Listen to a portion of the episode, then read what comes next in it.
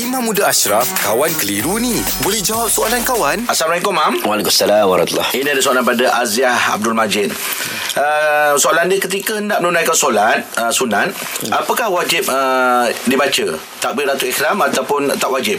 Eh, takbiratul ihram wajib. Ah. Okey, antara rukun qauli ada lima. Hmm. Rukun yang pertama adalah takbiratul ihram. Ya. Yeah. Bermaksud dia kena sebut hmm. Allahu Akbar setiap solat, solat hmm. fardu ke maupun solat sunat, wajib sebut Allahu Akbar.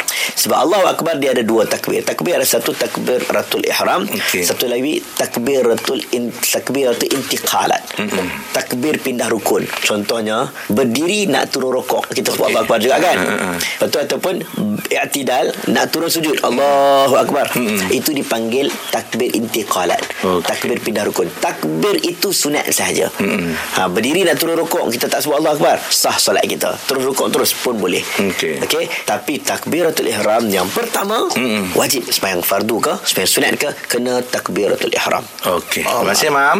Ya. Alhamdulillah. Selesai satu kekeliruan. Anda pun mesti ada soalan kan? Hantarkan sebarang persoalan dan kekeliruan anda ke Cina.my sekarang. Kawan tanya, Ustaz jawab. Dibawakan oleh Telekung Siti Khadijah.